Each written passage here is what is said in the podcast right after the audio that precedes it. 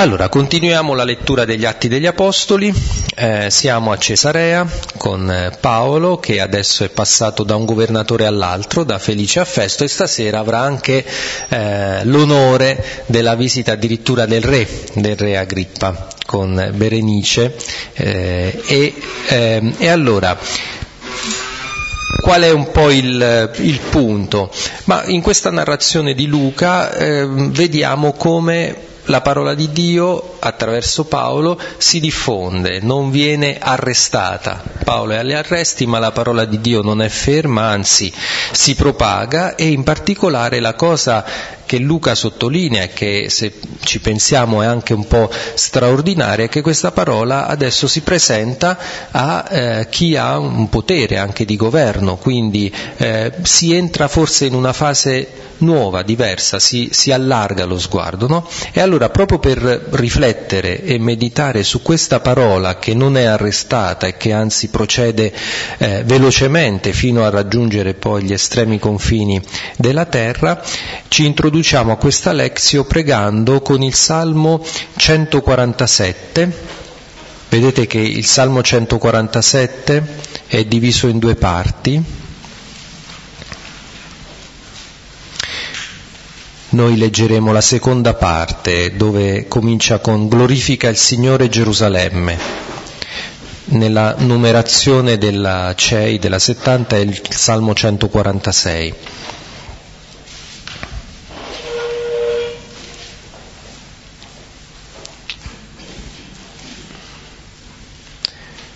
Lo possiamo pregare a cori alterni fra un solista, io e, e l'assemblea, un versetto per ciascuno. Nel nome del Padre, del Figlio e dello Spirito Santo. Amen. Alleluia. Glorifica il Signore, Gerusalemme. Loda Sion, il tuo Dio.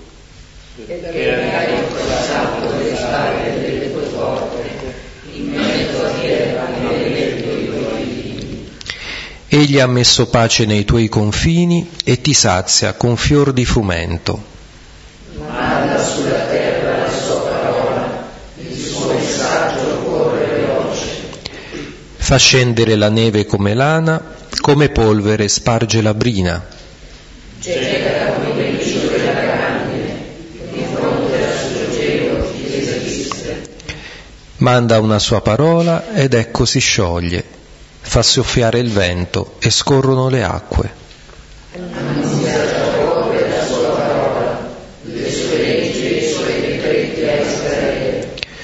Così non ha fatto con nessun altro popolo, non ha manifestato ad altri i suoi precetti. Alleluia. Gloria al Padre, al Figlio e allo Spirito Santo, come era nel principio, ora e sempre, nei secoli dei secoli. Amen. La parola corre veloce, abbiamo letto, ed è un po' anche questa immagine del, della grandine, del gelo che si scioglie nel, nell'udire questa, questa, parola, è un po' appunto il tema di stasera, anche perché uno dei punti di questa lezione di stasera è proprio il focus sulla resurrezione. Allora questa immagine del ghiaccio che si scioglie ci può rimandare anche in una forma molto poetica, evocativa, alla resurrezione, che è un po' l'argomento fondamentale, il punto eh, dibattuto, anche se capiamo bene che dietro il discorso sulla resurrezione ci sono altre questioni, eh, si vorrebbe che questo passasse su un piano politico, l'accusa nei confronti di, di Paolo, no? ma in realtà appunto il, il, problema, il punto fondamentale è la fede nel risorto, per cui Paolo è sotto processo e ancora una volta è eh, continua questo processo nel quale regolarmente viene dichiarato innocente. Quindi è proprio, eh, vedremo come questa narrazione che Luca fa della vicenda conclusiva della vita di Paolo illustra proprio come la vicenda di Gesù, il processo subito da Gesù, suo, ehm, suo, eh, la sua passione si trasferisce poi ai suoi discepoli che lo testimoniano in questo modo. E allora stasera leggeremo il capitolo 25 degli Atti, dal versetto 13 al versetto 27. Ora, passati alcuni giorni, il re Agrippa e Berenice arrivarono a Cesarea per salutare Festo. Siccome trascorrevano là più giorni, Festo espose al re le cose riguardo a Paolo, dicendo un certo uomo è stato lasciato in prigione da Felice, contro il quale, andato io a Gerusalemme, si presentarono i sommi sacerdoti e gli anziani dei giudei, chiedendo contro di lui una condanna. Risposi loro che non è uso dei romani consegnare un uomo prima che l'accusato abbia davanti gli accusatori e riceva possibilità di difesa in merito all'accusa. Essendo dunque essi giunti qui senza fare alcun indugio, il giorno seguente, seduto in tribunale, ordinai che fosse condotto l'uomo. Ma gli accusatori presenti non portavano accu- nessuna accusa di cose malvagie che io supponevo Avevano invece contro di lui alcune questioni circa le loro credenze e su un certo Gesù morto che Paolo affermava essere vivo.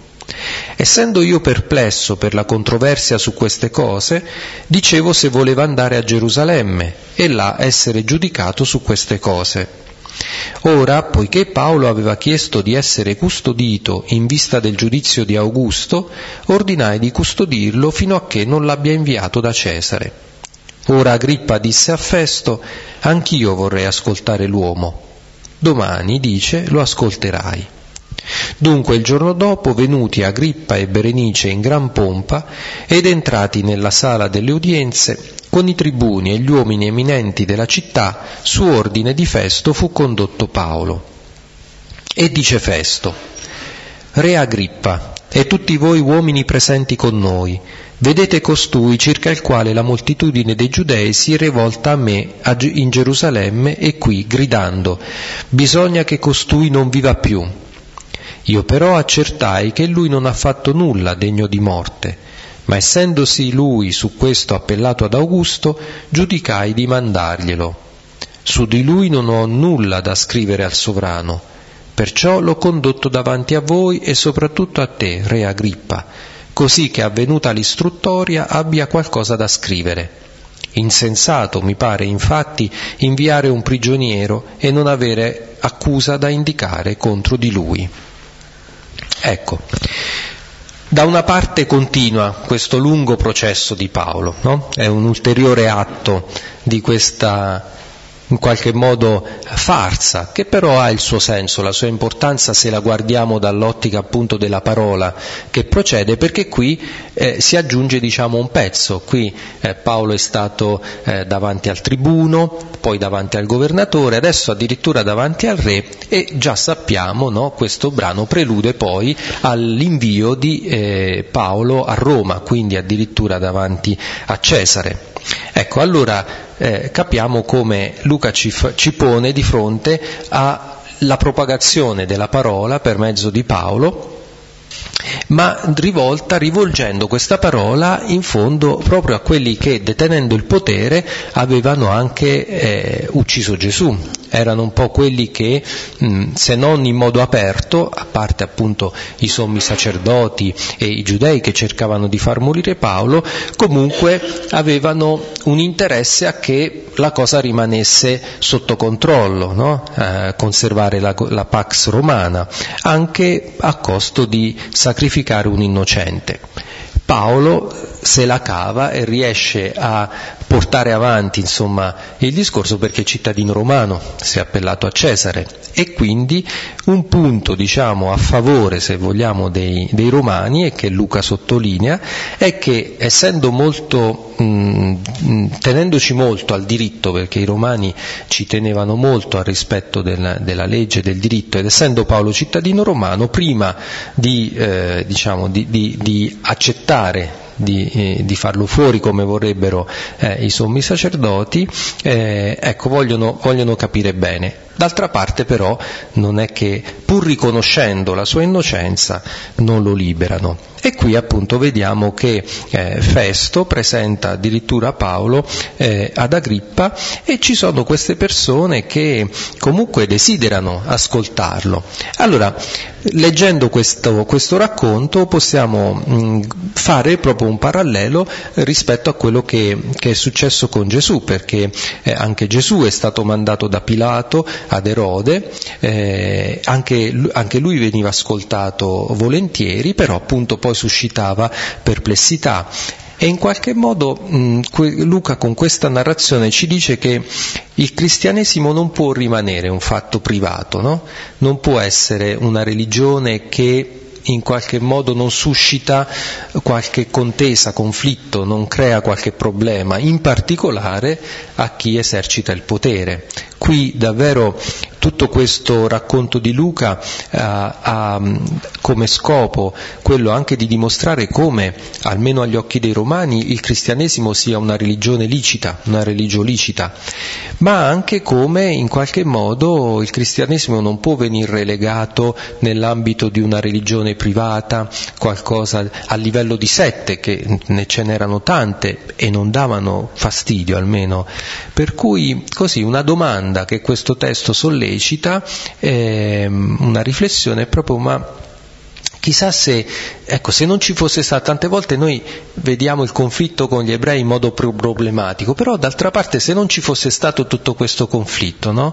Ecco, anche nelle lezioni eh, precedenti, tante volte abbiamo detto come proprio attraverso poi in fondo la persecuzione è una via proprio a, attraverso il male eh, subito, sopportato da testimoni come Paolo, è proprio questa una via misteriosa però di propagazione del cristianesimo cristianesimo. Quindi continuiamo quindi a contemplare, a guardare questo, questo mistero e, e, vedremo appunto come, eh, come eh, Luca lo mette in parallelo ampliando molto il, il, la narrazione, perché questa è una narrazione di capitoli.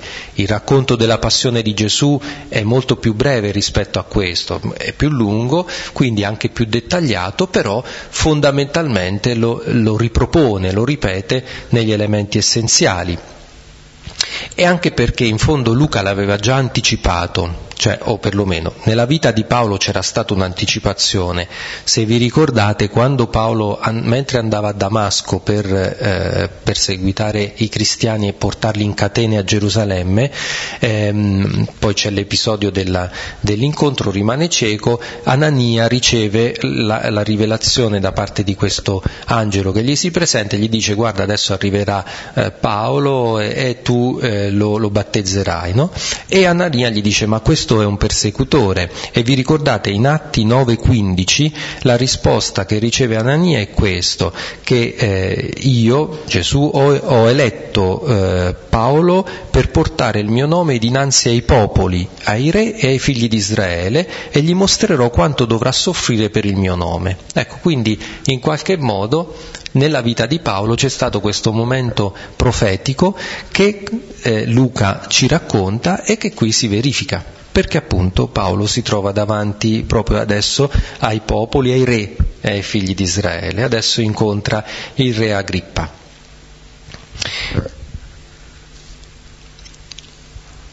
Ecco, quindi continua questo processo, eh, da sottolineare sempre la durata, se ci pensate, cioè sono due anni che Paolo è prigioniero, eh, lo hanno riconosciuto innocente, però le imputazioni contro di lui sono infondate.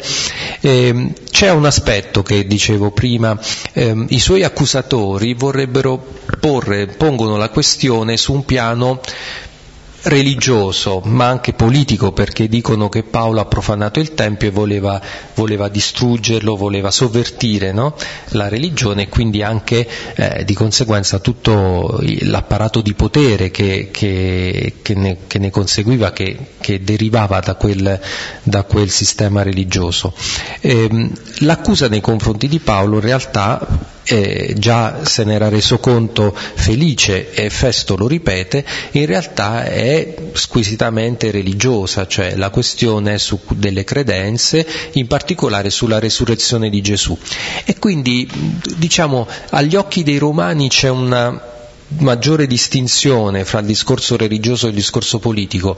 Nell'ambito dell'ebraismo no, non c'era, il, il, discorso religioso e politico sono strettamente connessi, però questo è appunto un elemento su cui il, eh, il cristianesimo, Gesù stesso, eh, è un elemento di, eh, diciamo così, di contraddizione o comunque discriminante perché eh, mette in crisi il potere mette in crisi, no? eh, davanti, vi ricordate, davanti a Felice eh, Paolo gli spiegava anche la legge, gli spiegava le, le, norme morali e Felice rimaneva un po' colpito, rimaneva, gli diceva vabbè su questo poi ti sentirò dopo. Ecco, eh, Paolo, pur essendo prigioniero in catene, come del resto Gesù nel processo, no? così come ce lo presenta per esempio Giovanni davanti a Pilato, si presenta come una persona che ha una grande autorità e che mette in crisi quel potere, pur essendo in una posizione di, di apparente inferiorità. Ecco, questa situazione qui eh, si ripete però appunto il, il discorso eh, che fa Paolo e che Festo ripete in fondo è religioso, cioè qui la questione è se eh, si crede nella resurrezione di Gesù. È questo l'elemento discriminante. Nel momento in cui, e eh, Paolo ci tiene anche a dirlo ai suoi confratelli ebrei, cioè il cristianesimo è lo sviluppo normale, naturale del, dell'ebraismo, se si accetta la resurrezione di Cristo, se si vede in Cristo crocifisso e risorto il Messia, eh, colui nel quale le promesse e le profezie si sono realizzate. Questo è l'elemento discriminante e questo in fondo poi è la non accettazione di questo, eh, il voler mantenere tutto un sistema di potere che, eh, su cui si fondava, che faceva un po' da corollario al sistema religioso è poi il motivo per cui Paolo è lì, eh, è accusato è sotto accusa, è sotto processo. Allora, cominciamo a leggere i primi versetti, 13-22. Vi ripeto, se avete domande intervenite così lo facciamo un po' più interattivo perché anche ascoltare una sola voce è un po' noioso. Ora, passati alcuni giorni, il re Agrippa e Berenice arrivarono a Cesarea per salutare Festo Siccome trascorrevano là più giorni, Festo espose al re le cose riguardo a Paolo dicendo, allora, chi sono questi personaggi? Dunque, Festo eh, lo sappiamo che è il governatore che eh, ha preso il posto di Felice, hm? il governatore della, ehm, della Palestina. Eh, invece eh, il re Agrippa e Berenice, dunque questo è Agrippa II, perché qui c'è una difficoltà un po' con i nomi, che si chiamano tutti nello stesso nome, con lo stesso nome, era Marco Giulio Agrippa II, era il figlio di Erode Agrippa I, questo Erode Agrippa I era anche stato nominato nel, negli Atti degli Apostoli, nel capitolo 12, perché aveva fatto uccidere Giacomo, il fratello di Giovanni, che era uno dei responsabili della prima chiesa di Gerusalemme. Lo aveva fatto uccidere e Luca racconta che, visto che la cosa era gradita ai giudei, aveva cominciato anche a perseguitare gli altri, se la prende anche con Pietro. Quindi in un certo senso la storia si ripete, cioè eh, tutti questi governatori, questi potenti, eh, vedendo che la cosa la persecuzione nei confronti dei cristiani è gradita ai giudei, insistono, vanno avanti, no? vi ricordate anche Felice, non volendo fare un torto, un, dare un dispiacere a chi accusava Paolo, lo tiene lì eh, in prigione. Ecco, è un po' appunto questo Mm, questa mm, commistione, questo, eh, vole, questo, esercitare un potere per, eh, per far piacere, per, eh, sotto la pressione del popolo, per cui a un certo punto lo stesso re, eh, che dovrebbe essere la massima autorità e libero, in realtà è schiavo del consenso che deve avere da parte del, del popolo, un consenso basato poi sull'ingiustizia. Comunque, quindi questo, eh, allora, mm, eh, Agrippa II era il figlio di Agrippa I. E ehm, Berenice era la sorella e l'altra sorella era Drusilla, Drusilla che era la moglie di Festo, quindi erano cognati praticamente, erano cognati. Per cui Festo è diventato governatore, eh, la prima cosa che, che riceve sono le, eh, le, rimostranze dei sommi sacerdoti che vorrebbero uccidere Paolo, però in secondo luogo riceve la visita del re, c'è un nuovo governatore.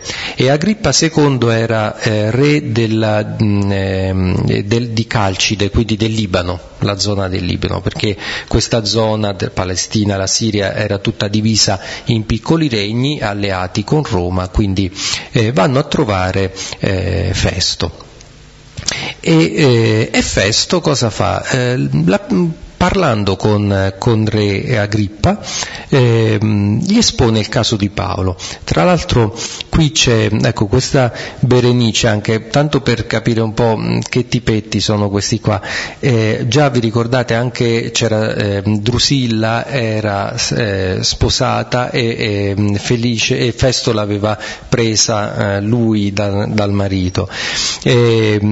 Si, si, dice che anche Berenice si parla, eh, era sposata, poi era tornata con il fratello e si parla addirittura di una relazione incestuosa nelle, nelle varie fonti, poi però ehm, ehm, Berenice diventerà l'amante dell'imperatore Tito quindi dietro queste vicende, qui, Paolo, eh, qui Luca li presenta come, mm, ovviamente non ci racconta tutto questo, dà un po' per scontato che fossero conosciuti, però tanto per, per sapere, insomma, non, non, sono personaggi così dalla vita mm, limpida, ecco, diciamo così, per cui eh, Paolo si trova di fronte a queste persone che poi hanno un grande potere, una grande autorità e adesso viene un po' eh, giudicato da loro ma in realtà ci potremmo chiedere chi è che eh, giudica eh, gli altri. Ecco, e, e mh, qui ci potrebbe mh, essere un riferimento quando ehm, scrive ai, la prima lettera ai Corinzi, a un certo punto Paolo dice che sono diventati uno spettacolo per gli angeli e per il mondo. Ecco, in qualche modo eh, Paolo viene presentato come sì, non, dico, direi un fenomeno da baraccone, ma insomma è strano, no? non, non, vi sembra strano che Festo, tra le varie cose di cui parla con il re, gli propone questo mm, caso di Paolo? No? Mm, è strano, cioè, di tutte le cose che mm, in qualche modo eh, Paolo ha, ha esercita un fascino, un potere, non so, eh, forse anche come Giovanni Battista, Erode lo ascoltava volentieri, rimaneva perplesso, dice, eh, dice Marco. Poi a loro manterrà anche a Roma questo prestigio, nel senso che quando parlerà come a Roma si sì. personaggi importanti, non a quelli che vivevano nelle. Sì, sì, infatti anche a Roma Paolo può parlare con libertà e sì, qui appunto è un po' il passaggio che stiamo osservando, che Luca ci fa osservare, questa fino adesso la predicazione è stata rivolta al popolo, nelle sinagoghe, così, e molti hanno aderito, sia dalle fasce popolari sia anche da fasce, diciamo, eh, ambienti, non, non, non necessariamente i poveri, perché una certa storiografia ha presentato il cristianesimo come nella religione dei poveri. Eh, in realtà negli ultimi eh, studi eh, si è visto che anche molti notabili, persone insomma, di un certo livello avevano aderito al messaggio cristiano, avevano colto la verità del messaggio. Quindi però diciamo fondamentalmente in questo momento la predicazione è stata rivolta al popolo, adesso invece eh, c'è eh, questo confronto un po' viene in mente quello che sempre Paolo dice, eh, o meglio nelle lettere eh, pastorali si dice eh, si esercita, diciamo, predica in ogni momento, opportuno e inopportuno. Ecco, Paolo è l'apostolo, quindi in qualunque situazione si trova coglie l'occasione per annunciare il messaggio. E qui la cosa interessante che vedremo è che però di Gesù morto e risorto ne parla Festo, quindi qui è un pagano che comincia a parlare di questi, perché li ha ascoltati da Paolo. Quindi il messaggio comincia a raggiungere anche eh, persone a cui cui così tendenzialmente non sarebbe arrivato se non ci fosse stata anche tutto questo no, eh, tumulto da parte dei giudei e la, il conflitto con l'ebraismo. Scusa, ma penso che eh, il fatto che sia cittadino romano sì. rappresenta proprio un anello di congiunzione verso, verso Roma, verso, verso, verso, verso, il potere, perché in effetti sì. la scelta di Paolo credo che sia l'unico cittadino romano apostolo che svolge questa funzione apostolica così, così di punta. Sì, c'erano altri che venivano. Sì. Tutto un processo particolare perché è romano cittadino sì, infatti il processo va avanti così, eh, dicevo, se, si riesce a starci perché, perché, è romano. E probabilmente uno degli elementi eh, che, mm, eh, per cui suscita interesse è proprio, e comunque riceve un'attenzione particolare perché è romano, perché se avessero messo a morte un cittadino romano eh, lo stesso governatore avrebbe avuto grossi problemi con l'imperatore, cioè già, eh, vi ricordate, lo dicevamo già del tribuno e gli altri. Quindi sicuramente questo è un elemento per cui Paolo viene trattato con riguardo.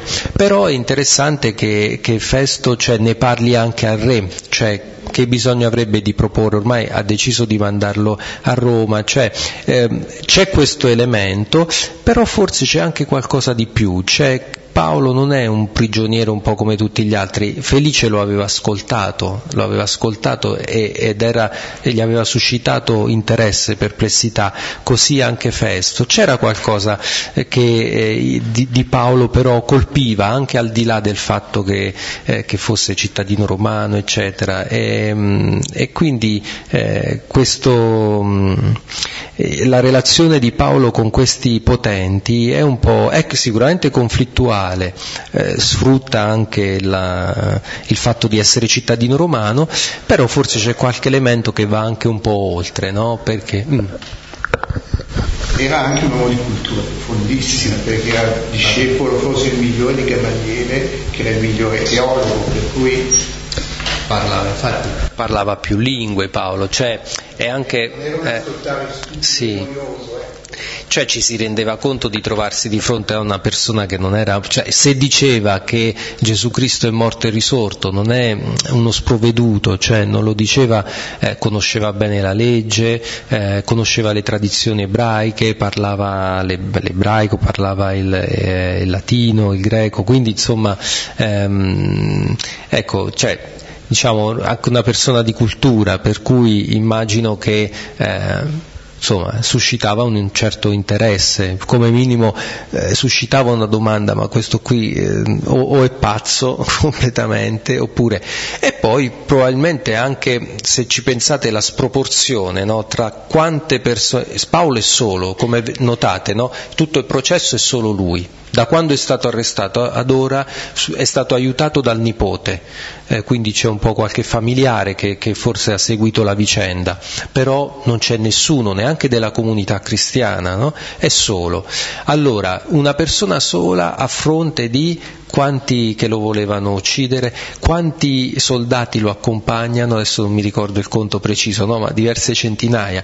Cioè, ehm, c'è una sproporzione fra un uomo così apparentemente inerme e tutto questo, questo apparato, questa agitazione no, di gente intorno a lui. Quindi io penso che ci fosse qualcosa che andava anche al di là della, mm, del fatto che era romano o che insomma. Mm. Direi che probabilmente in questo contesto suscitava molta inquietudine. Mm probabilmente Paolo, perché appunto questi due arrivano, avrebbero tutt'altro di cui parlare, realmente esce questo nome, come in fondo anche Giovanni suscitava inquietudine sì. eh, in Erode o Gesù stesso con Pilato, quindi eh, erano parole che probabilmente non lasciavano indifferenti, che anche, anche loro sì. sono stati, erano romani, piuttosto che mm. quindi con la religione ebraica non avevano che vedere, però di fatto di per sé la persona suscitava inquietudine, anche quella di, Penso di sì. Farlo accompagnare da tanti scusati, cioè una persona che inquieta è una persona di cui ti devi proteggere in qualche modo. Mm-hmm. Quindi sì. eh, probabilmente non faceva dormire. Eh, le parole che anche Paolo diceva e questi, le parole che questi hanno sentito, in qualche modo qualcosa muovevano dentro e comunque una risposta doveva essere data. Sì. Perché altrimenti se tu dormi sonni tranquilli non hai bisogno di parlare con nessun altro di questa persona che è in carcere, ce ne avranno avuto cento altri. Sì, infatti. Devi sì, proprio sì. Paolo, tu ne devi parlare, perché mm. questa persona ti sta suscitando una forte inquietudine per quello che sì. è, per quello che dice. Sì, poi può darsi anche che Festo, essendo arrivato da poco, non so, mm, che, oddio, era sposato con Drusilla, quindi qualcosa del, dell'ebraismo doveva saperlo, però forse eh, vuole anche un po' forse il parere no, di Agrippa, di uno, di uno del, del, posto, eh, per, per, capire un po' di che cosa stiamo parlando, cosa, eh, e poi comunque, aveva, poi comunque di fondo aveva la responsabilità, sì, che, che non se la prende alla fine, vediamo, che non la prende però ecco mm. questo processo era come dire una patata bollente perché mm. sapeva che i giudei avevano consegnato per i invidio per fare un parallelo in un certo senso sì. allora dice se lo condanno secondo loro magari non voleva secondarli per tenerli mm-hmm. in, in, in soggezione se invece lo libererà scontentare i giudei allora uno tiene lo stallo in modo tale che fino a quando non può non si pronuncia cioè penso che cioè, sì. certi processi che qualsiasi sentenza scontenta sempre qualcuno e quindi eh sì, certo, la tirano un po' per le lunghe in modo da eh, passarsi. Del resto eh, il, il, um, il, tribuno eh, l'aveva mandato da Felice, Felice adesso lo passa a Festo, Festo adesso in qualche modo interpella Agrippa, poi lo mandano a, da Cesare. Sì, è un po' un personaggio sicuramente scomodo, di cui nessuno si vuole assumere la responsabilità, per cui un po'... Comunque. Mm. Sì, è solo.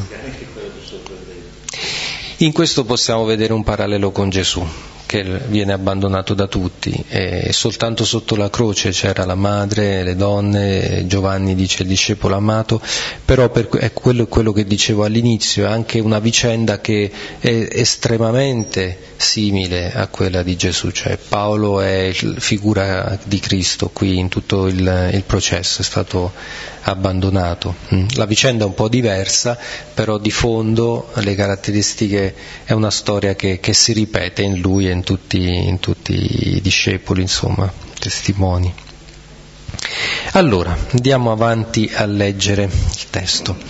Quindi, un certo uomo è stato lasciato in prigione da Felice, contro il quale, andato io a Gerusalemme, si presentarono i sommi sacerdoti e gli anziani dei giudei, chiedendo contro di lui una condanna. Ecco, allora qui,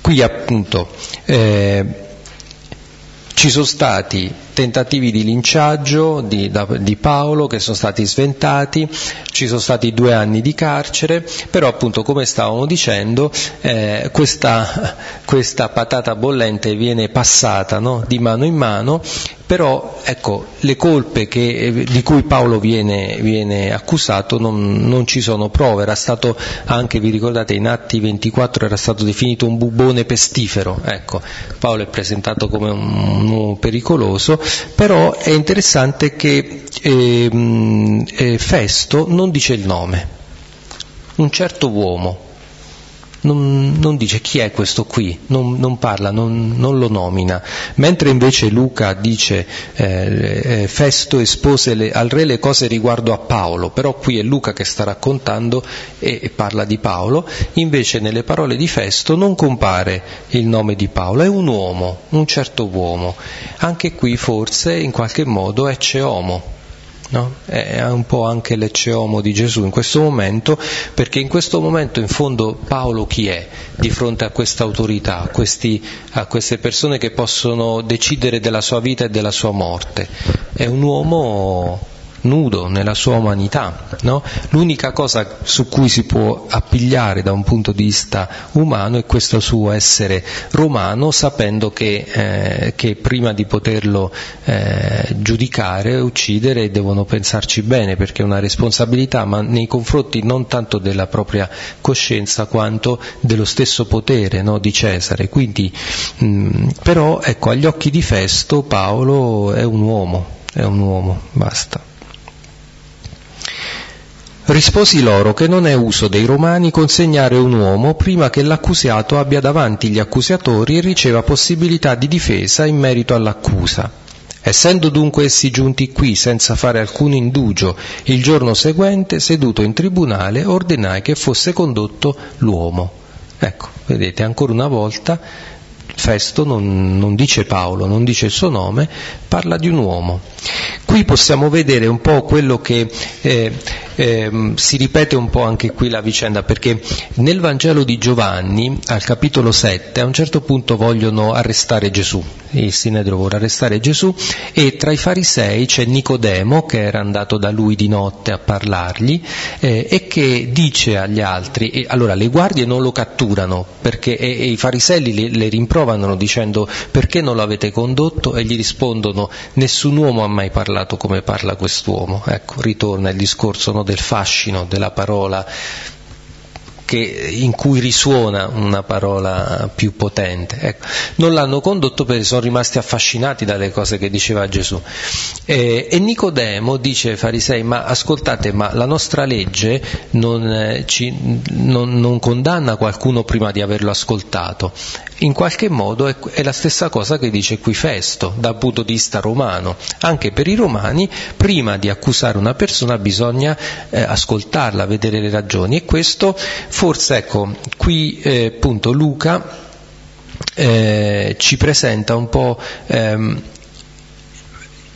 Luca ha un'intenzione di presentare mm, diciamo, in una luce positiva i romani, no? perché tutto sommato, grazie anche alla, alla, presenza dell'impero romano, è una garanzia se, di eh, poter annunciare liberamente il Vangelo. No? Se quel potere protegge, ecco, allora c'è la possibilità dal, dalle, dal, um, dagli attacchi diciamo, dei giudei, allora il, il, il messaggio cristiano ha la possibilità di di diffondersi. Quindi qui in qualche modo Festo viene presentato in modo mh, positivo. Eh, a differenza di Felice, vi ricordate, di cui, Paolo, di cui, Luca ci aveva detto che ascoltava Paolo sperando di ricevere eh, del denaro. Ecco. Eh, forse Festo può darsi che sia uno un po' più eh, retto in coscienza, un po' più, però eh, quello che eh, di fondo diciamo, salva Paolo in questo momento è proprio questo, ehm, il fatto che i romani ci tengono, ci tengono al diritto, alla la legge eh, e quindi in qualche modo, soprattutto come abbiamo detto perché era un, um, eh, un cittadino eh, romano. Quindi eh, Paolo, mh, Luca presenta bene diciamo, eh, Festo, però è anche vero che eh, poi andando avanti nel racconto Festo non, non, trae le conseguenze del suo discorso, no? ha ascoltato, eh, sa che non ci sono accuse reali, vere nei confronti di Paolo, perché non lo libera? Ecco, perché non lo libera? Un... ma invece eh, decide anche lui di mandarlo a Cesare. Quindi in qualche modo qui osserviamo appunto quello che tante volte no, abbiamo detto, abbiamo sottolineato, in qualche modo eh, qui un, un si, è, eh, diciamo, si, è, schiavi di questo potere, eh, il, la, eh, non ci si assume eh, la difesa della giustizia come un, una cosa buona, giusta in sé al di là delle conseguenze, ma in qualche modo si teme la reazione del popolo, la reazione degli altri potenti, ci si deve mettere prima d'accordo, ci si deve mettere prima d'accordo con gli altri in modo che la soluzione sia conveniente per tutti quanti. E quindi in qualche modo eh, il potente è schiavo del suo potere, a differenza di Paolo che è lì imprigionato ma è libero, tant'è vero che parla con parresia. Ecco, forse questo potrebbe essere un punto importante, no? che perché negli atti degli Apostoli sapete che eh, la parresia, il parlar chiaro, viene spesso sottolineato, una, era una delle caratteristiche fondamentali della prima comunità cristiana e ci sono anche dei begli studi su questo perché, perché era una qualità politica eh, in politica una delle caratteristiche fondamentali della democrazia in Atene era proprio questo della parresia, il parlar chiaro. Quando non si parla chiaro, quando non c'è parresia, non c'è una vera libertà, non c'è una vera eh, giustizia e questo ci potrebbe far riflettere eh, su, anche su, su, noi, insomma, su quando nella Chiesa non c'è più parresia, ecco cosa, cosa è successo, forse si sono introdotti dei meccanismi di potere che non rendono più liberi, no? Perché qui il discorso quale sarebbe? Le accuse sono infondate, eh, amen, cioè lo liberiamo, non trovo nulla contro di lui. Anche qui no? non è la stessa cosa che succede con Gesù. Pilato per tre volte annuncia che Gesù è innocente, e ho anche riferimenti, se volete, eh, eh, Luca 23, eh, capitolo 23 di Luca, lo annuncia per tre volte che non trova nulla contro quest'uomo, eppure alla fine eh, lo fa uccidere perché se no non è amico di Cesare. Ecco, è un po' questo il, mm, il filo rosso, il filo conduttore di tutto il discorso un potere che può essere anche, eh, può aiutare, nel senso che se tutela il diritto, come in questo caso, protegge anche chi evangelizza, ma di fondo è un po' da sempre da prendere con le molle e eh, il potere ingiusto mh, mm, finisce per diventare persecutorio anche nei confronti dei, dei cristiani e, e di tutti. Però scusa, a volte parlare di paresia si, si, scontra con diplomazia, cioè, quando a volte uno dice le cose chiaramente, come esempio ieri, allora eh, eh, volte... il genocidio. Eh. Sì, sì, eh, però lì capisci, allora eh, la diplomazia eh, dipende dall'obiettivo che vuoi raggiungere, perché qui secondo te Festo è diplomatico? Eh no, appunto e quindi non parla chiaro, non parla con paresia, capisci? No, diciamo l'esperienza dei, dei, profeti e poi anche Gesù, cioè Gesù non era diplomatico, questo è poco ma sicuro, non era politically correct, assolutamente. Eh, no, bisogna dire le cose, senza verità non c'è. Poi eh, verità nella carità, questo sì, però verità, cioè se noi cristiani perdiamo questa capacità e non, non funziona, non va bene, bisogna, no, bisogna essere, perché poi sta all'altro, cioè il problema è se l'altro diventa violento, diventa, eh, però eh, manifesta ancora di più di, di, non essere nella verità, è chiaro che tutti ci teniamo alla pelle, diciamo così, però, però la profezia, anch'io sono contento che, che Francesco abbia, Papa Francesco abbia detto chiaro e tondo che quello è un genocidio, perché eh, di fatto eh, è così. Tra l'altro eh, sapete che noi abbiamo un confratello turco che si chiama Antoine, che sta in America adesso, è il primo turco gesuita nella storia della Compagnia di Gesù. E, e l'altro giorno appunto gli hanno chiesto ma Antoine cosa ne pensi? E lui ha detto, anche lui dice è contento perché effettivamente, e lui è, è turco, cioè, eh, eh cioè, ci tiene, eh, alla, eh, non, non, non, dico nazionalista ma sente la sua identità, però dice, mh, dice sì, i turchi fanno fatica, non vogliono ammetterlo, ma di fatto quello che è stato fatto nei confronti degli armeni armeni è un genocidio. Tra l'altro 20 paesi riconoscono, hanno dichiarato, quindi eh, a un certo punto bisogna riconoscere no? e usare eh, le parole per quello che sono. Comunque, vabbè, anche perché loro dicono di no, ma eh, su, che, che, non è una verità storica. Insomma, vabbè, un po'. Vabbè. Comunque a noi adesso quello che interessa è la parresia che, che sicuramente che, che, Gesù e Paolo hanno usato e che in qualche modo è, chiaro, è chiaro che, che causa conflitto, tensione, però però è anche, se ci pensate, anche un punto su cui poi sta o cade tutto il nostro essere cristiani, testimoni, se no... Ehm, allora, continuiamo il discorso di, di, Festo, ma gli accusatori presenti non portavano nessuna accusa di cose malvagie che io supponevo. Avevano invece contro di lui alcune questioni circa le loro credenze e su un certo Gesù morto che Paolo affermava essere vivo. Ecco, questo è il punto il punto fondamentale no, del racconto. Qui eh, Festo usa un'espressione, parla di credenze, è la stessa espressione, la stessa parola eh, deisdamonia che Paolo aveva usato all'Areopago quando ad Atene, a, Atti 17, aveva parlato della, eh, della, religiosità dei greci, aveva usato questa parola. Allora qui Festo etichetta un po' il, eh, il, il cristianesimo nello stesso modo in cui Paolo vedeva il, ehm, eh, la religione pagana, cioè come una adorazione di, di dei, di demoni. Ecco. Però nello stesso tempo eh, Festo qui eh, è un pagano che parla della morte della resurrezione di Gesù, quindi in qualche modo questo messaggio che comincia a essere se non altro discusso, comincia a essere ne, nelle orecchie anche dei, di chi eh, esercita un certo potere, di chi non è più soltanto il popolo che ne parla, ma sono anche eh, i potenti. E, ehm, e questo è un po' il punto fondamentale di tutto, se volete questo è, è tutto il kerigma, negli atti degli apostoli l'annuncio, il kerigma è proprio questo, quel Cristo che voi avete crocifisso Dio lo ha, lo ha resuscitato, questo è, questo è, l'elemento su cui sta o cade tutta la, la fede cristiana.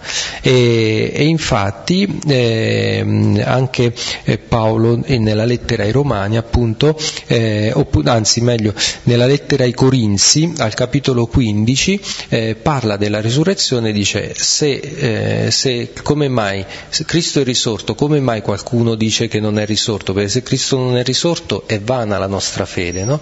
Allora questo annuncio della risurrezione provoca la controversia con, eh, con gli ebrei e, eh, e, però è l'elemento fondamentale da, da annunciare, è, è, tutto lì il, il, discorso cristiano, con le conseguenze poi che chiaramente ne, ne conseguono, perché è chiaro che eh, se Dio ha risuscitato quel Cristo che voi avete crocifisso, allora avete crocifisso un innocente, eh, siete andati contro eh, il compimento delle promesse di Dio, ecco c'è tutto un una presa di coscienza di, conseguente a questo gesto, all'assunzione di questo gesto, credere che Gesù è, è risuscitato significa poi eh, eh, ovviamente fare una revisione di tutto il resto, cosa che evidentemente non volevano fare. Ed era anche stato il motivo per cui ad Atene non, non, avevano, ascoltato, non avevano, ascoltato, Paolo. Però ehm, qui appunto tra l'altro eh, c'è da notare che non si parla della, mentre prima vi ricordate Paolo a, nel Tempio, quando lo volevano linciare, poi era stato sottratto dalle mani dei, degli ebrei da parte dei romani, eh, Paolo eh, aveva detto io sono accusato qui a causa della fede nella resurrezione. Aveva parlato di resurrezione in generale, aveva suscitato una contesa tra i farisei e i sadducei. Vedete, qui invece si parla della resurrezione di Gesù quindi viene specificato, cioè il, il messaggio diventa sempre più, più, chiaro, più concreto, cioè non è più la resurrezione in generale di cui si discute, ma la resurrezione di Gesù, che non è la stessa cosa. Chiaramente però un, un, aspetto di tutto questo eh, racconto è questo, cioè una questione eh, puramente religiosa, no?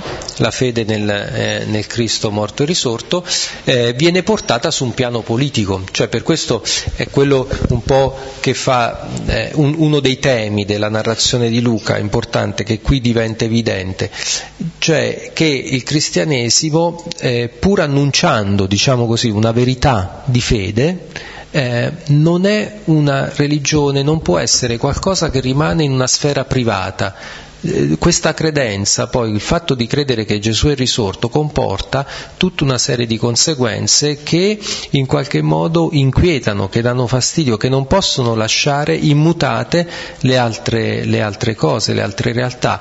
In particolare il punto eh, critico è eh, la coscienza, è il discorso che eh, la legge, no? tutto il discorso sulla circoncisione, la legge, quindi anche il Tempio, è l'uomo il Tempio dello Spirito. Di conseguenza eh, questo annuncio, la fede, fa saltare una serie di, ehm, di eh, usanze, di tradizioni, di, di mh, credenze religiose che facevano parte di un sistema, quindi comporta la revisione di, di, tutto quanto quel sistema, senza contare appunto cosa significa da un punto di vista di chi esercita il potere. E questo è il punto, cioè questo passaggio da un livello diciamo, eh, di una religione ad un livello, se volete, eh, politico, che appunto fanno i, i farisei e, e il, i sommi sacerdoti nei confronti di Paolo. Questo è il punto fondamentale e, e, forse anche per questo è un po' interessante che eh, anche Festo discuta e, e, e parli di questo con eh, col re, con Agrippa e con gli altri che sono, sono lì presenti.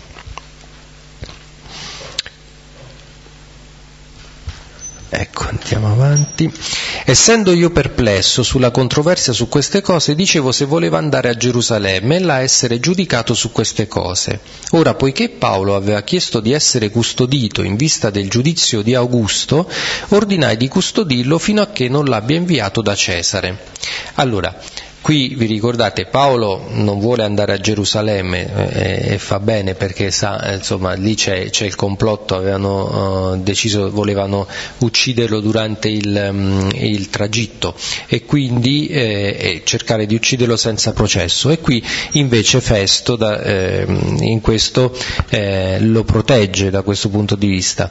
Ecco, qui in vista del giudizio di Augusto, eh, Augusto era il nome che Sebastos, cioè eh, venerabile, adorando. Qui siamo in un momento in cui eh, non si è ancora diffuso il culto dell'imperatore come una divinità, no? per cui diciamo appunto i romani hanno ancora una certa capacità di distinguere l'elemento religioso dall'elemento politico.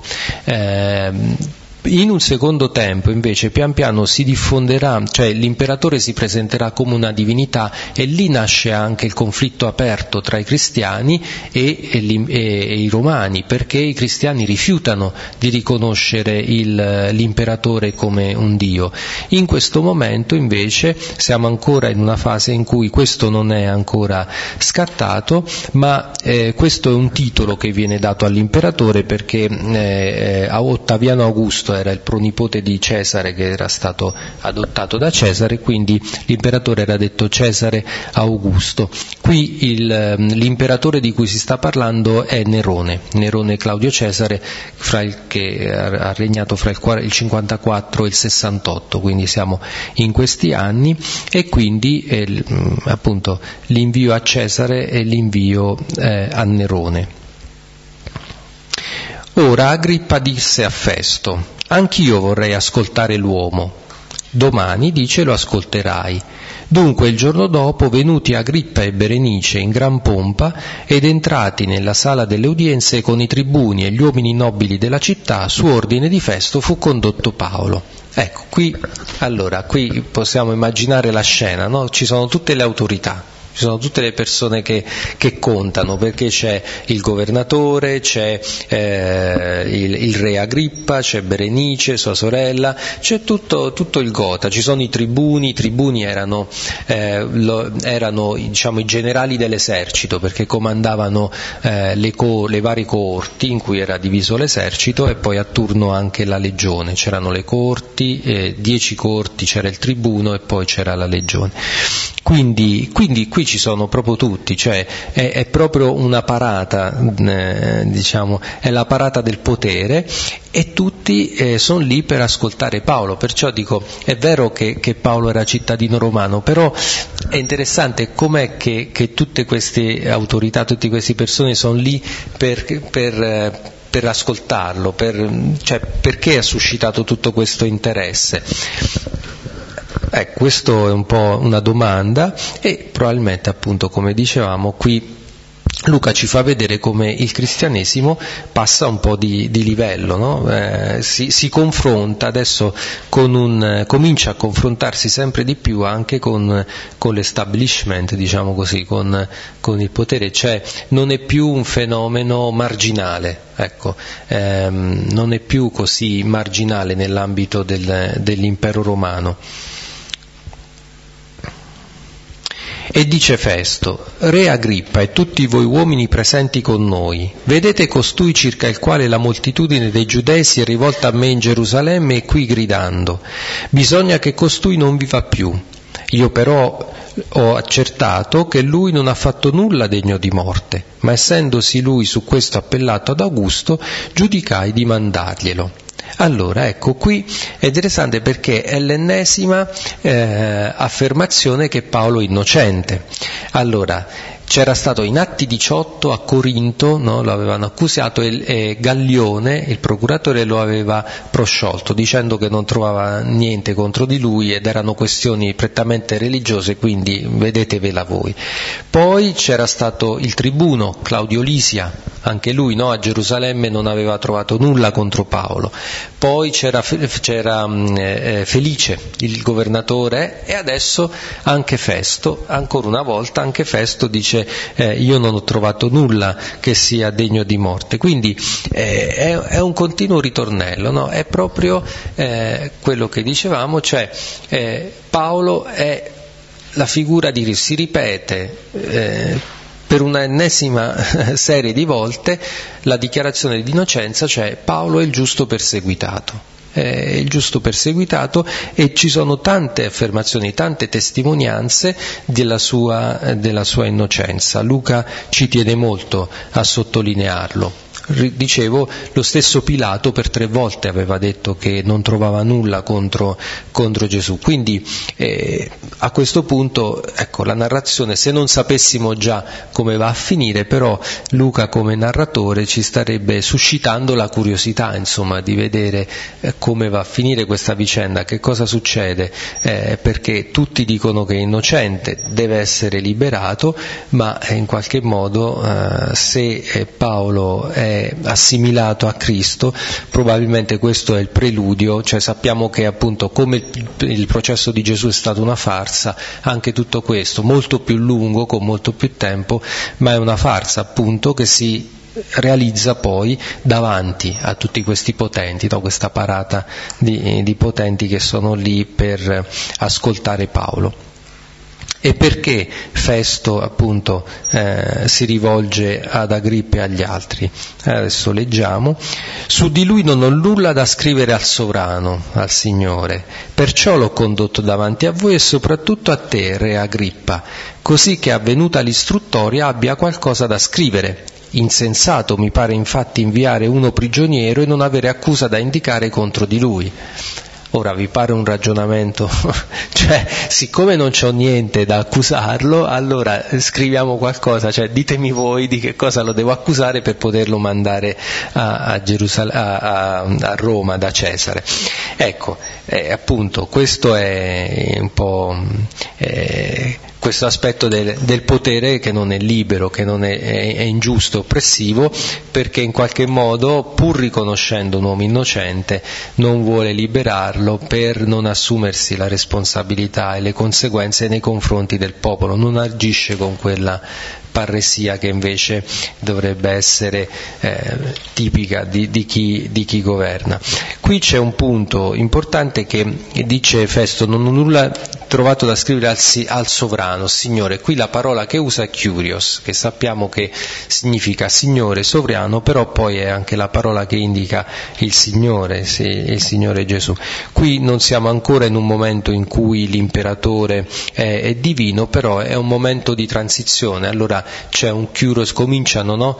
eh, Luca ci prospetta attraverso il processo di Paolo, in fondo sullo sfondo no? c'è il, il, conflitto, c'è il confronto fra il vero Curios, no? che eh, viene annunciato come morto e risorto, e il Curios, il Signore del mondo. Ecco, in filigrana già si può intravedere quello che succederà più in là quando poi appunto l'imperatore pretenderà un culto divino come Signore e i cristiani non potranno accettarlo. Allora i cristiani nella storia diventano testimoni della vera signoria, di chi davvero è il Signore del mondo e della storia, eh, dando la vita e quindi testimoniando con la loro vita eh, che il vero Signore è il Cristo, quindi questo kerigma diventa, si incarna, diventa vissuto sulla pelle dei discepoli.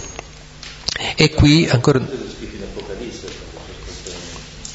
Sì, che, che, è stata scritta più in là, sì, questo certo, sì, sì, sì.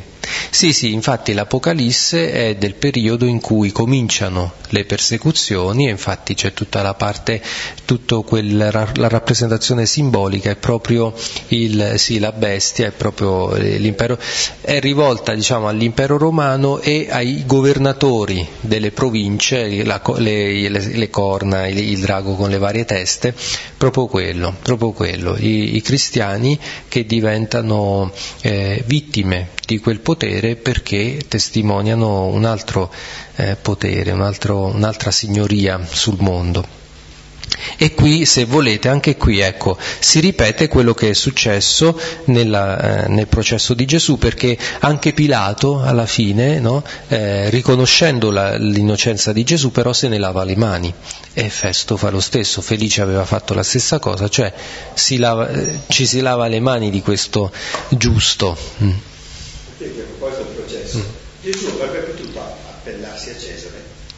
eh no, non era cittadino romano Gesù. La differenza fra, fra Paolo come cittadino romano e Gesù, qual è, qual è il punto? Per una questione di nascita o sì, sì, Paolo, Paolo eh, per nascita è cittadino romano perché eh, riconos- gli era stata riconosciuta la, la, cittadinanza. Ora, precisamente non so se perché erano i genitori romani o perché lui, qualche, perché lui era di, di, Tarso e lì aveva ricevuto la cittadinanza. Questo non so come, ma non mi ricordo se sono i genitori. Ho visto che sono tutti e due ebrei. Sì. La differenza, la differenza è tra la famiglia di Paolo e la famiglia Ah, sì, sì, certo. Sì, sì, eh, sì, la famiglia di Gesù. Sì, sì, sì. La cittadinanza si poteva anche acquistare, la cittadinanza infatti alcuni, la, alcuni la, l'acquistavano, era per, sì sì sì, si poteva acquistare. Tribuno l'aveva acquistata perché sì, da liberto, poi si era riscattato ed era diventato cittadino romano. Paolo sai che non, mi, non so, devo andare a studiare, non mi ricordo. Era la famiglia. Sì, di nascita. È nato cittadino romano, sì. Sì, sì lui era te. Però sì. provvidenziale, nel senso che impedisce agli ebrei le condanne a morte di Gesù destinatore e Paolo Convertitore. Sì, ma infatti sì, questo, cioè, no, questo è un, uno di quegli elementi storici, no, no, ma questo è, è molto interessante no? se, se, lo leggiamo con, in una certa ottica, cioè se interpretiamo la storia in un certo modo, perché questo è un elemento storico, cioè Paolo è un cittadino romano, Paolo non aveva incontrato, non è una, un apostolo che ha incontrato Gesù, al quale Gesù ha detto vieni e seguimi, è, gli è apparso dopo, cioè dopo è stato scelto, ecco, ed è stato scelto bene, nel senso che proprio adesso, grazie al suo essere cittadino romano, alla sua capacità anche se vogliamo dialettica, insomma perché era uno che la lingua la usava bene, ehm, si difende. Allora, grazie a questo, il suo processo è più lungo e c'è tutta questa questa possibilità, appunto, come abbiamo visto, di dialettica no? con, con, chi, con, chi, governa, con i potenti, cioè attraverso lui davvero il cristianesimo eh, fa un, un salto, fa, perché non è, Pietro, non è Pietro, cioè tutto questo e, e, sappiamo molto più di Paolo che di Pietro in qualche modo, che poi Pietro è sicuramente il... Eh, prim- sì. A proposito del parallelo mm. tra il processo Gesù e il processo mm. Paolo. c'è un elemento che è un elemento abbastanza inquietante, cioè Gesù, mentre Paolo si difende, e si difende abbastanza diffusamente, Gesù tace, gli viene anche rivolto l'invito, dice ma perché sì. taci? Eh, sì, sì. Questo è un elemento abbastanza... Dunque, sì. Si può interpretare nel senso che, che Paolo, eh, non dico che approfitti, però coglie anche l'occasione per manifestare. E Gesù probabilmente eh, la manifestazione è la manifestazione della croce. Sì, un po' questo c'è, un po' Gesù è consapevole che è giunta la sua ora, è il Getsemani, è quel momento del Getsemani, perché Gesù diverse volte era stato, cioè avevano cercato di farlo fuori, di lapidarlo, eccetera, si era sottratto, eh, se, se leggete, no? tante volte era scappato, si era andato via, arriva un momento in cui non si sottrae più. Dopo il Getsemani, se, se ci fate caso, va incontro una, alla morte con una dignità, anche in un certo senso con una serenità incredibile, cioè è consapevole che quello è il modo in cui eh, testimonia l'amore del Padre per, per noi. Eh, Paolo è un po' diverso perché mh, la, per, e in un certo senso quella è la missione di Gesù, no? quando, quando, ehm, quando, l'angelo annuncia a Giuseppe e gli dice salverà il popolo dai suoi peccati, eh, questo, questa è la missione di Gesù. Paolo è un po' diverso perché Paolo, pur essendo eh, in tutto eh, simile a, a Gesù, cioè come discepolo, assimilato legato a lui, no? è una figura Cristi. Eh, però la sua missione invece è quella di portare la parola nel mondo, infatti lui voleva andare a Roma, aveva scritto la lettera ai Romani, aveva intenzione di andare in Spagna, allora in qualche modo questo si difende, intanto vabbè, si difende sì, però non, senza, cioè, senza, usare le stesse armi, si difende con le armi del diritto, ma poi probabilmente perché eh, ha pensato che appellandosi all'imperatore lo avrebbero mandato a Roma, avrebbe potuto arrivare a Roma e, e, e diciamo, ed evangelizzare anche lì. Quindi in qualche modo forse Paolo in mente ce l'ha, ce l'ha questo piano, non è che, anche perché diciamo, non è che i cristiani sono i tipi che poi si fanno ammazzare così, su, eh, che diciamo, accettano la persecuzione, certo se, se non è, mm, quando è il momento sì, quando è il momento sì, ma non, non, necessariamente, non a tutti i costi, cioè, eh, il sacrificio della vita deve essere insomma, eh, motivato, insomma, deve essere, ci deve essere, va fatto con una consapevolezza che, che lì passa eh, una rivelazione. No? Ecco, per Paolo, Paolo, no, Paolo è l'Apostolo e quindi non, non, è ancora giunta la sua ora, ha ancora un po' da fare, insomma, deve andare a Roma e quindi poi doveva essere molto determinato quando si metteva in testa una cosa. un po' come Ignazio, anche Ignazio era così, quando capiva che una cosa era volontà di Dio non c'era verso di, di, di smuoverlo. Come fonti storiche, quando si presentava di persona a volte non era così brillante. Adesso... Ignazio? Ignazio. Eh, chi Ignazio o Paolo? Chi, Paolo. Eh, Paolo? Che tradizione orale tramandata? Beh, però mi sembra. Basso, Paolo Pavulus significa piccolo, probabilmente era una persona piccola, bassa, ma eh, non so se ne conosco di persone piccole che sono molto, molto toste, diciamo così. È una caratteristica, anche Ignazio non era molto alto, 1,68 probabilmente. Sì, sì. Eh. E, mm, beh, allora, però se leggi le lettere di Paolo, cioè se leggi delle, non, non mi sembra una persona, non so che tradizione. Cioè, mm. No, no, no, per, secondo me non corrisponde a quello, a quello che possiamo leggere sia nella testimonianza di Luca che ci racconta la sua vicenda, come lui parlava, ma anche basta leggere le lettere, cioè sono di un'eloquenza, no? Cioè, sono dei capolavori di... Sì, sì. C'è qualcuno che dice che è il fondatore della Chiesa? Sì, c'è stata questa tesi, sì. Sì, Paolo è stato definito l'inventore, il fondatore del cristianesimo, cioè la religione cristiana è nata con Paolo. È, è stata una tesi che è stata sostenuta da, da diversi invece che ha un po' snaturato la fede. Ma eh, non lo so, giudicate voi, a me non sembra che sia Certo, alcuni elementi li ha, diciamo, Paolo è eh, autore di un'elaborazione teologica, questo sì, cioè il mes, primo messaggio, l'annuncio, mentre eh, anche leggendo gli atti, no? in fondo gli altri discepoli, cosa, gli altri apostoli, Pietro, gli altri cosa dicono? Ma di fondo dicono quel Gesù che avete crocifisso è risorto, cioè pure, punto, è, è il Signore, sì, ma ancora come, come è il Signore, anche la concezione di Gesù come figlio di Dio Dio si è elaborata più, più in là, perché era, era, anche un'espressione ambigua eh, parlare del figlio di Dio, no? perché anche le divinità, avevano i loro figli e poi nella, nella filosofia si poteva vedere come un'emanazione di Dio, eccetera. Quindi ehm, c'è stato, Paolo sicuramente ha fatto una prima elaborazione teologica, l'ha fatto lui, cioè le prime conseguenze di cosa voleva dire credere che Gesù è morto e risorto le dobbiamo sicuramente a Paolo, in termini soprattutto di relazione fra cristianesimo e ebraismo.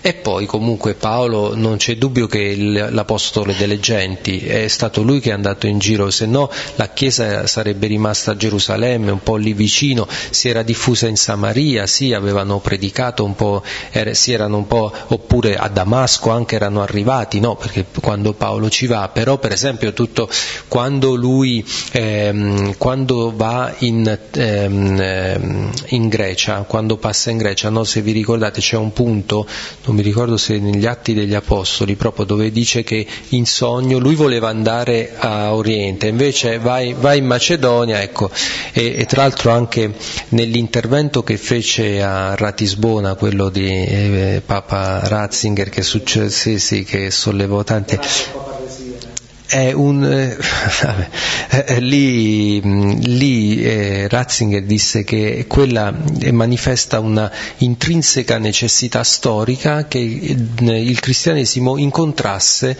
eh, la grecità e tutto il mondo greco e quindi si rivelasse come religione del logos. Ecco, eh, Ratzinger usò queste parole.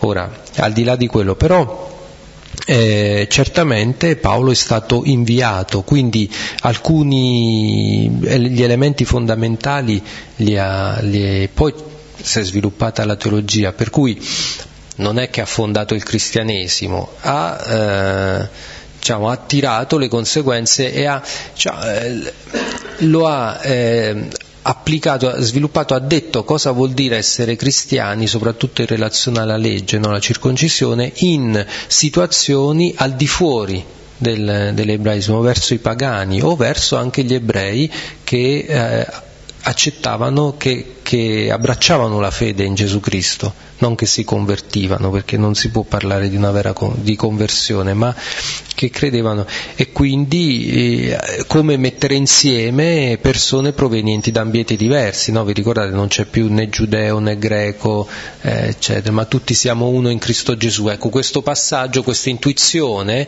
che il cristianesimo è una, un messaggio universale, eh, forse lo dobbiamo a Paolo perché Pietro invece dopo un primo momento eh, chiedeva la circoncisione, il cristianesimo sarebbe rimasto un'eresia all'interno del, del giudaismo. Allora in questo senso vogliamo dire che il fondatore mi sembra eccessivo, che, abbia, che, si, che, si, debba a lui il distacco, la presa di distanza, la novità rispetto a quello che c'era, cioè ehm, una novità, sì, nella continuità di certi aspetti, ma la novità, questo sì, penso che si possa dire che, che si debba a lui, no? a Paolo. Bene, allora concludiamo con la preghiera che il Signore ci ha insegnato. Padre che sei nei cieli, sia santificato il tuo nome, venga il tuo regno, sia fatta la tua volontà, come in cielo così in terra. Dacci oggi il nostro pane quotidiano e rimetti a noi i nostri debiti, come noi rimettiamo ai nostri debitori non abbandonarci nella tentazione, ma liberaci dal male. Amen.